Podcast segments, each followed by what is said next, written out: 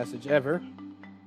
Some time ago, I was doing some studying for something. I don't remember what I was studying now. And I, I often find myself in a deep, dark rabbit hole. If you've ever studied the Bible like that, you're, you're studying about one thing, and 30 minutes later, you realize, I have no idea what I've been doing for 30 minutes and just been stuck.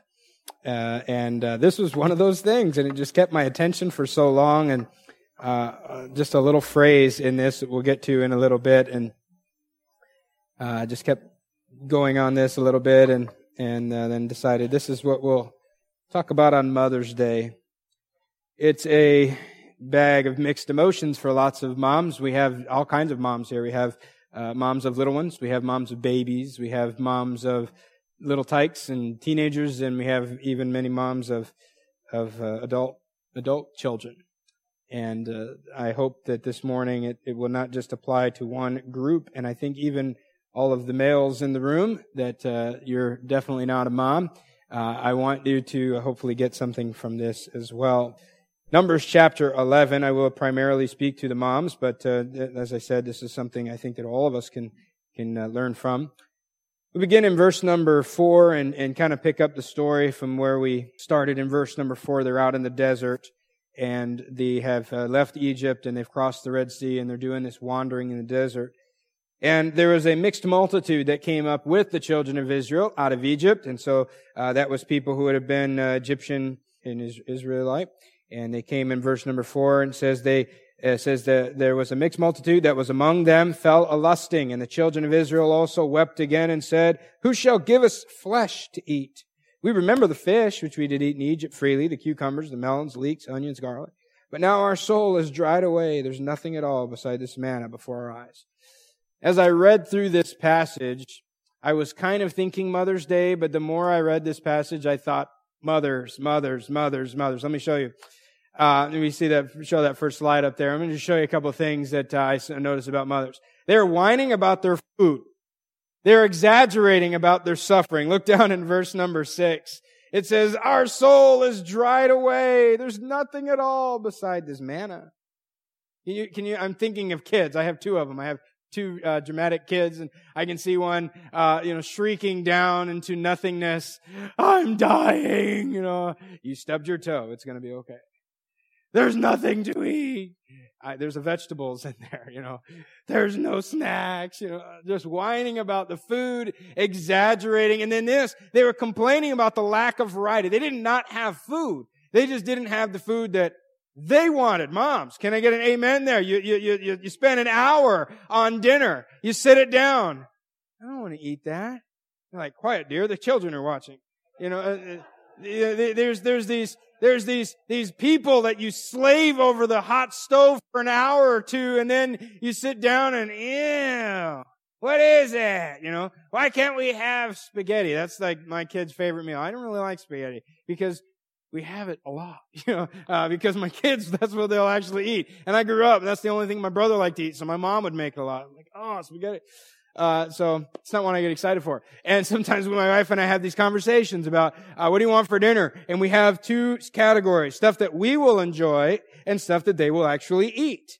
And uh, sometimes you can find a happy medium. There's like three meals that uh, falls within that, that, that blended circle there. And trying to uh, avoid uh, chicken nuggets and French fries and and things that you pop open in a can and stick in a microwave. It's difficult, moms. I know what you're going through. And here's the children of Israel. Moses knows what you're going through. They're complaining to Moses that they don't have the food that they like. We want meat. We want cucumbers. We want garlic. We want melons. We want, and we translate that into 21st century. I want Chef Boyardee. I want macaroni and cheese. I want McDonald's. I don't want meatloaf.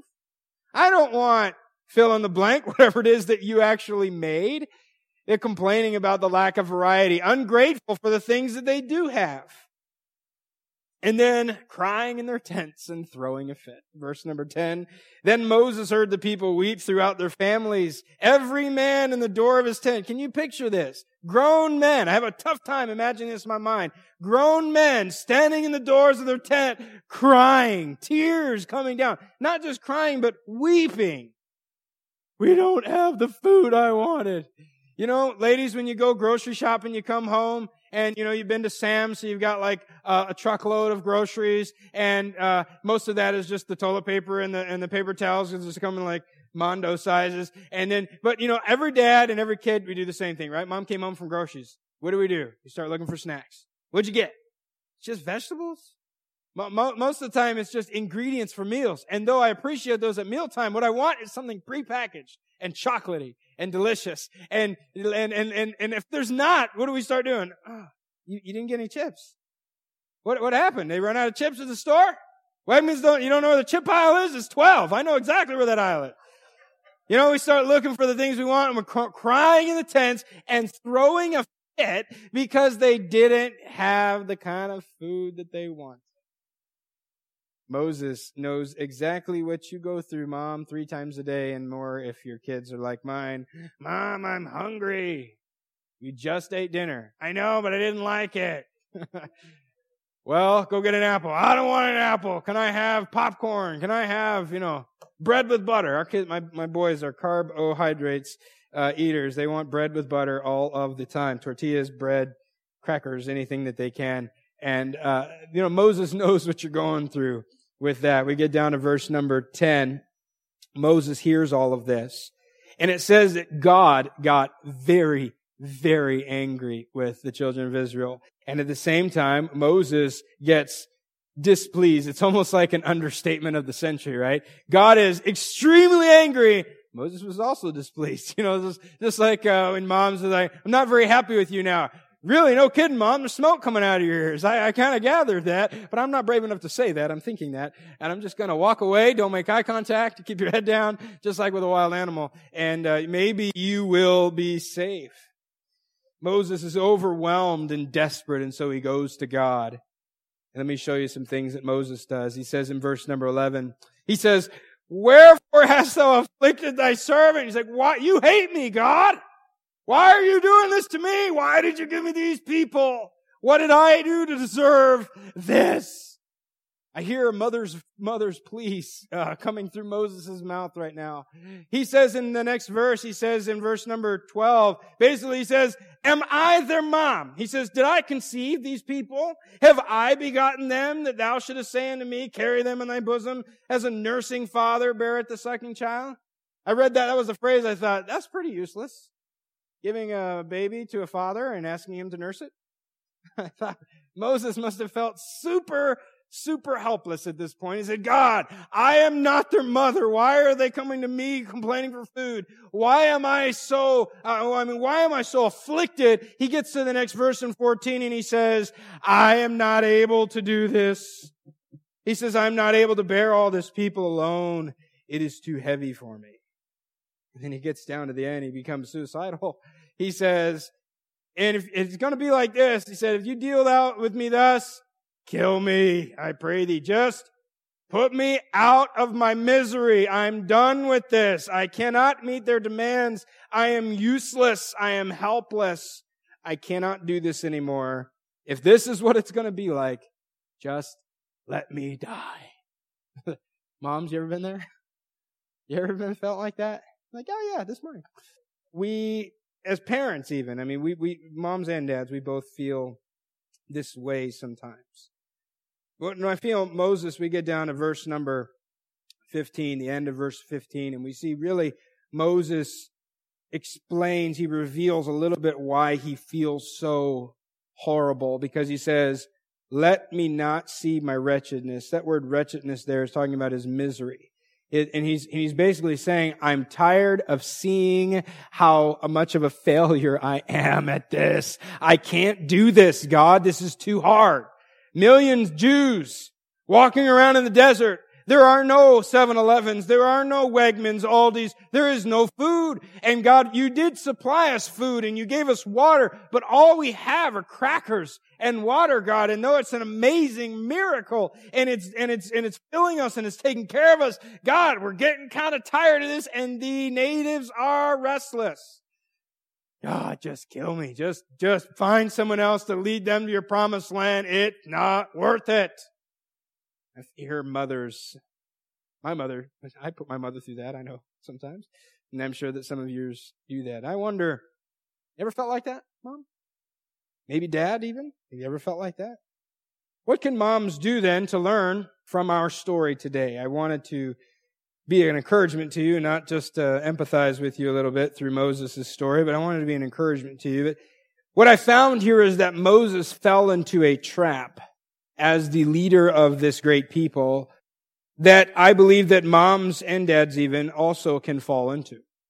He fell into a trap of trying to do this all by himself. He tried to do it all alone. It's the trap of feeling like you have to be super mom. See that, the, the little graphic there? I mean, moms, you are super mom. But the problem with being a superhero is that everyone looks to you to fix everything, right? Everyone looks to you to be the problem solver. You don't get a day off. You don't get a break. You're just constantly serving and doing. And let me be honest, let me just, just be honest. Let me speak for, I think what I can speak for all moms out there. You get tired of it sometimes. It gets exhausting. It gets overwhelming. Let me show you what happens when we try to do it alone, just very quickly. But look in verse 11. Wherefore hast thou afflicted thy servant? Wherefore have I not found favor in thy sight that thou layest the burden of all this people upon me? Number one, when I try to do it alone, it becomes a burden instead of a blessing. The, the, the, idea of having children, being a mother or a father, is no longer a blessing to me, but a burden to me. It's something I can handle. It's something I'm going to do, but it's not something welcomed. It's something tolerated. When I try to do it alone, eventually it becomes a burden. Then that burden becomes too heavy for me to bear. When the gravity, do you remember holding that baby there for the first time in your arms? mothers and fathers, and the understanding that this child totally, completely depends on me. If this child is going to survive, it's going to be because I did something for it. And then you realize I have no idea what I'm doing, right? Most of us became parents in our early 20s, right? And we still had not figured out how to take care of our own selves yet. You're like, I have no idea. And that right around that time, our own parents started getting smarter all of a sudden because we didn't want to hear what they had to say earlier. And now, mom, how do you put this diaper on? What's going on? Why is the baby crying? Mom, what's this? What's that? I don't know what to do. Help me. Because, because the burden becomes too heavy to bear. Too much for one person, the stress and the demands. And I realize that in my own strength, I am insufficient. And like Moses said, I'm about as useless as a nursing father. Remember when our kids were growing up, our babies, still nursing, my wife would make me get up and go and help. And I said, Mom, I call her Denise. I say, Denise, you know, I'm not very helpful right now. Middle of the night, at least one of us should be able to stay in bed and sleep, right? The baby wants you. It's pretty obvious. So why don't you go and take care of the baby? She goes, no, no, you're going to help. So my job is to go get the baby and carry the baby, you know, bumping into walls. Do you ever do this? This is in my notes. You ever hold the baby and you walk through a doorway and you, you clip that baby around the door jamb? I, I did that once a few times. And, uh, but, uh, I felt really bad. One day we were on a, we were on a crew, uh, not a crew, it was a ferry. We were on a ferry boat going, uh, from Washington to Canada, going to Vancouver and I had Riley on my shoulders. He was probably three or four. I had him on my shoulders and, you know, walking around and being a good dad. I walked under a doorway and bam, right under, and it, you know, it's all cement. I mean, it's, it, I, I knocked the kid out. He, he was crying. He didn't want me anymore after that for whatever reason. But uh, I didn't feel like a good dad that day. And guess where he went? He went to mom. And then she gives me the look. You know, what were you doing? Why are you being so irresponsible? You know? Took me a while to gain his confidence back from that again. But when we try to do these things all alone, we realize we can't give them everything they want. And when that completely settles in, we get to the third progression there in verse 15. He says, kill me. I just can't do this. Let me see my wretched, don't let me see my wretchedness. Don't let me see. I don't want to witness. I'm tired of looking at my children not being met and seeing that I'm, I'm just incapable of doing it for them and he gets overwhelmed with all of these things. So God has to teach him a lesson that I think that will help all of us this morning if we would pay attention to the to the lesson that God wants us to learn through Moses' story. Really, number one is the main idea. If you walk away with just one thing from today, I want you to remember at number one, you're not alone. Uh, even if you're a single mom this morning, you're not alone. Uh, God has given you uh, a support team, a staff, if you will, to help you if you would only take advantage of them. Number one, He is there. God is always there with us. You're never alone in parenting them. And that's the first thing that Moses had to realize. He came to God and said, I can't do this alone. And God had to remind him, I'm here. God had to remind Moses, Moses, you haven't been feeding them up to this point anyways. You are completely useless without me. I've been bringing them bread. I am the one who's been bringing them water. I am the one who's been leading them through this desert. Moses, you're just helping me out. And as a mother, you have to remember before you get overwhelmed, you're not doing this all by yourself, or at least you don't have to do this all by yourself. God is there. Really, they are God's children, and God has placed them into your care and given you the unique privilege, as the video even mentioned, of being that child's mom. And when God decided to have uh, a mother for that child, He chose you. Above every other woman in the world, He chose you, but they're His kids. And He has decided to have you help Him. He's given us a support team, as I said. He's given us a family. That's why the best home situation. Ideally, husband, wife, a mom and a dad together. Growing the, the family together. Not, dads, if you've ever done it before, you realize you're not very good at being a mom. And moms, if you've ever had to do it before, you're not very good at being a dad. And yet, because God made us a certain way to fulfill a certain role. And so, don't try to do this alone. Moms, dads, and this is maybe, maybe more of a, of a, of a plea to dads. Get in, I mean, make sure that you're there. Make sure that you're involved. Don't let, it's not mom's, mom's decision. Mom, do this. Mom will take care of it. I know you work hard and you work, you go out into the workforce and you're there 40, 50 hours a week and you come home and the last thing you want to do is check in at another job, but that's your job. Help mom out. Parents, even. God has given us our parents. And I think from the very first cry that we didn't understand, the very first time that that baby just wouldn't shut up in the middle of the night. And you know what I'm talking about? You're like, I love you, but right now I don't at all. I just want some sleep. what do we do? We call our parents up. Mom, what do I do? I need some help. And it's just it's just an incredible thing that the way that all of a sudden that grandmother becomes mom again and remember hey don't do this do this do this. I don't care what that doctor says. Has that doctor ever raised any kids? No may do this. My grandma my grandma would say i raised five kids. That doctor has raised zero. I know what i'm doing. The doctor said don't do this. You know and i, and I tell my, my wife she was very protective you know. I, I, what i've noticed is with kids the very first one we're very protective of them you know. He won't eat sweets until he's two but then as they progress, like, ah, whatever, it's okay. The first one, nobody may hold him. By like two or three, we're like, anybody? Anybody want to hold him? Anyone want to take him for the weekend? Please. I just need a break.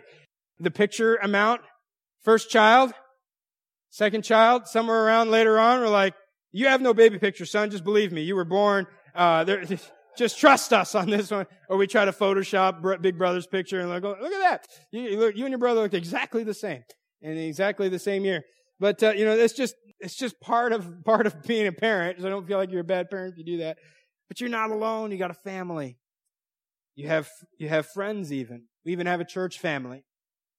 That's part of the reason to have this church is to give you a support staff to help you raise your kid. We haven't taken the responsibility away from you. It's still on you, parents, but we are here to help. And as we gather together with the ministries that we do with Awana and with VBS and with uh, release time on Wednesdays and with and with the Tots Church going on downstairs and with all the programs and all the things that we do for our kids, it's here for you. It's here to be a help to you, not just as a babysitting opportunity. Oh yes, an hour and a half. I'll take it. That's all there for your benefit. We want to be there a help for you, but, but what I find is amazing here, and it's in the, it's in your notes there, Titus 2 is an instruction to the older moms. the moms, and this is not calling all, you know, some of you old moms. Let's just think of it more as experienced moms, alright? More seasoned moms. The moms who have been in the stage that someone else is going through currently. And this is what Titus tells them. He calls them the aged women. He probably didn't get too many, too many good looks after he called them all aged women. But he says, the aged women likewise, that they be in behavior as becometh holiness, not false accusers, not given to much wine, teachers of good things. Notice, that they may teach the young women. It's their job. It is your job, ladies. One of the responsibilities you have as a part of the body of Christ is to teach the young ones how to be a mom. I mean, what's my gift? What's my talent? You have any kids? All right. There's a gift. Did you survive? Are any of them in prison right now? No? Okay, good. Then you're a success. Okay? Uh, uh, uh, you know, uh, did you, did you, did you get through the parenting stage? Did you get through the baby stage? Did you get through the toddler stage? Did you raise, have you ever raised teenagers? Have you ever raised adult children? Have you, how does that interact? Because that relationship completely changes each time, doesn't it? And as you experience those things, now you can help someone else coming along. Let me ask you this. What do you wish someone would have told you or done for you when you were a new mom of infants? Can we all remember? Can we go back that far to when we had infants and we had no idea what we were doing? Don't you wish that someone would have come along, or maybe did, maybe someone did come along and say, hey, let me help you with this. At the very least, let me watch the baby for an hour and let me just give you a chance to be alone for an hour. I'll even sit in your home and hold your baby. Let me uh, clean let for you. Let me do whatever, whatever it is. What do you wish someone would have done for you? What about with teenagers? What about with the adult children or college students? You know, there, there, there are certain things we can, we can speak. I can say, well, I read this in a book, so this has helped you. But you know, there's so much more valuable information that comes from a person who successfully did it already and says, I know what you're going through right now. Let me share with you what I have learned from this. Let me share with you what I wish someone else would have done for me. Let me do that for you. That's part of the team. You're not alone. So maybe a, an admonition to all of us. Let's make sure that we're not making our mothers feel all alone. Of course, parents have that final responsibility, but we need to share that wisdom. We need to share that experience we need someone who can simply empathize. Remember that trying to do it all alone makes it a burden instead of a blessing. I want you to notice, let me just show you a couple of verses. Uh, Luke 1, obviously this is, this is, uh, Jesus, uh, the, the, the angel coming to Mary about Jesus being born. But, you know, being a mom is not an affliction. Being a mom is not a punishment. You are highly favored. Think about that. God chose you specifically, just as God chose Mary specifically to be the mother of Jesus Christ. God chose you. It says uh, there at the very end there, He says, "You are." You have found favor with God. God looked at you and said, you are the perfect person to raise those little ones right beside you or those big ones out wherever they are right now. God said, I need you. Even though he knew that you didn't know it all yet, even though he knew that you were going to make some mistakes, even though he knew who you were married to or weren't married to. God said, I want you to take, I want you to take this job. I want you to be the one to raise them. Children are a blessing and a reward. Looking, uh, if you, if you see it in your notes, there's Psalm 127. It says, children are a heritage of the Lord and the fruit of the womb is his, his reward and I have to be very careful because I don't want to make uh, some people feel bad, but if you have children, that is God's reward to you. God has blessed you with those. It goes on to say that happy is the man that has his quiver full of children.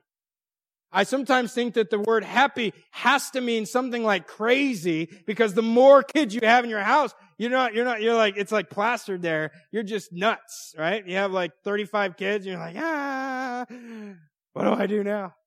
You know, but, but the Bible teaches that God, that, that having kids, it's, it's a, it is a reward that God, that God gives us. Not to say that if you don't have children, and I have, like I said, I'm trying to be very careful, that if you, if you couldn't have children, you don't have children, God didn't bless you and God doesn't, and God is judging you. That's not ex- anything like I'm saying. But the Bible does teach that if, that, that when we have children, they are a blessing, not a curse from God. I know sometimes it feels that way. Uh, but they are, they are a blessing from God. And let me just say this. Number, number three there. You can't have grandchildren unless you have children, okay? I've been told that grandchildren are far better than children. Alright? Uh, grandkids tell me this all the time. My dad said after he had a grandson, he said, if I'd have known grandkids were this great, I'd have skipped the kids and just had the grandkids. My dad has also said, and I, I, I like take offense to all these things because I'm the reason he's saying these things. He says, grandchildren are God's reward for not killing your children when you wanted them. But you can't have grandchildren without children. So, you know, there's the benefit. There's the reward. Children's children are the crown of old men. God says this is, this is a, this is a, a partnership. This is a blessing. I am going to give you the unique responsibility and privilege of raising that young person. Because if that young person that lived in your home and learned how to do everything that person knows how to do because you taught them, grows up to be successful, grows up to be uh, someone who does something great. I immediately, I don't know why I think this. Think about Abraham Lincoln's mom. She must have felt pretty proud of herself. I raised that boy. Look at that boy. Look what he's doing.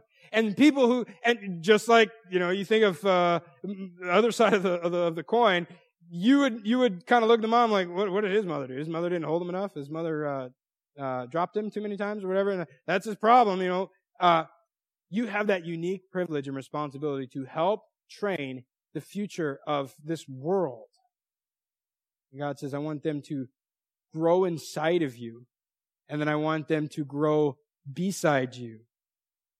And I want you to teach them, and I want you to love them, and I want you to teach them. And really, as I said earlier in the service, you, mom, are one of the first glimpses that a child sees of God.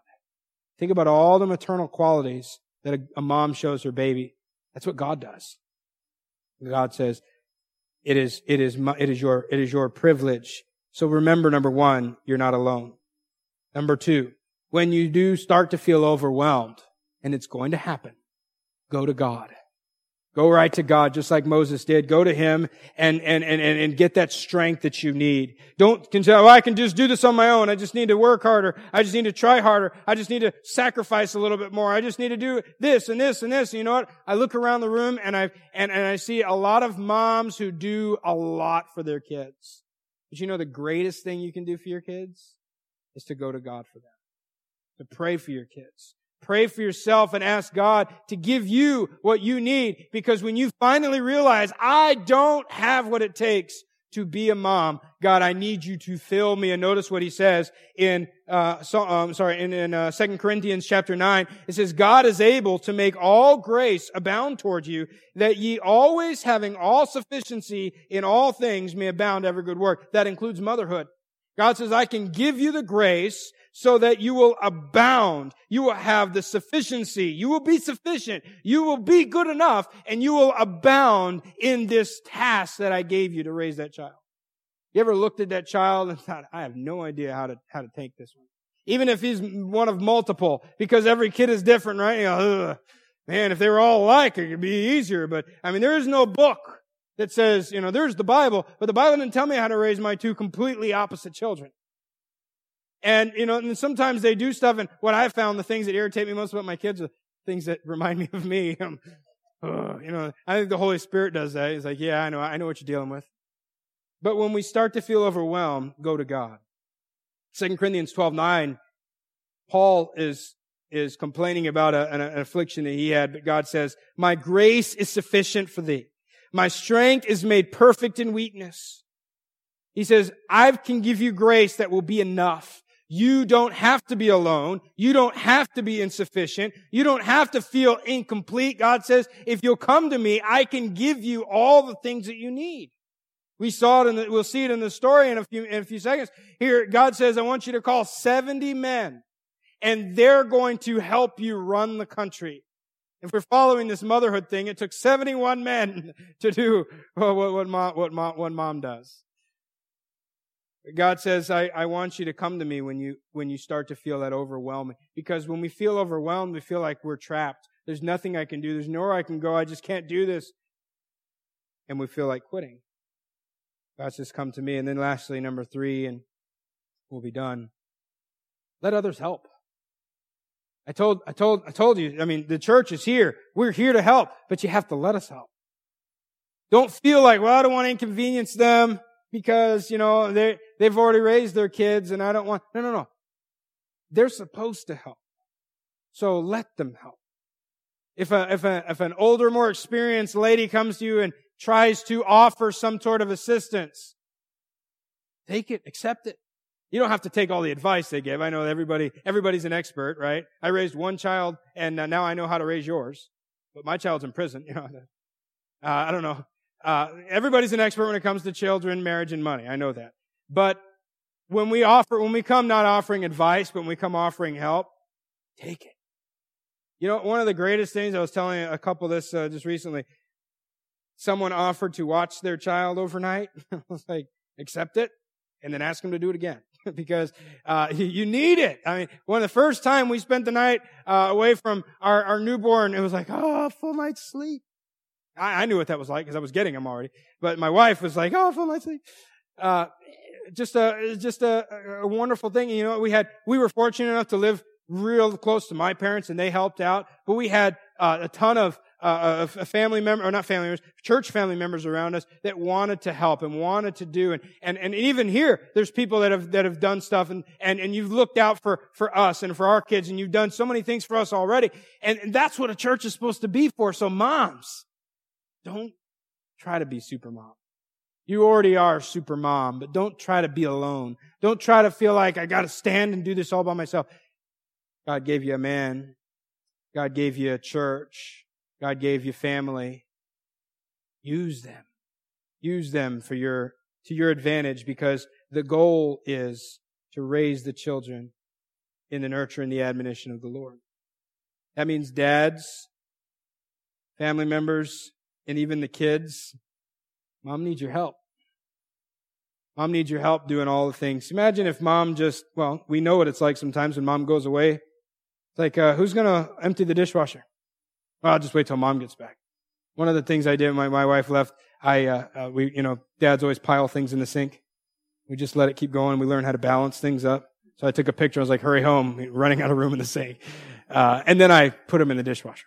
Uh, but uh, you know that, that, we need to help. We need to we need to look around. We need to we need to pay attention to mom. moms. on Mother's Day, you know, we give her breakfast in bed, or we're going to take her out to lunch, or make her something, or make her a card. We're gonna we're gonna try to look out for mom today. But you know, really, the other 364 days of the year, we ought to be looking out for mom and helping mom out.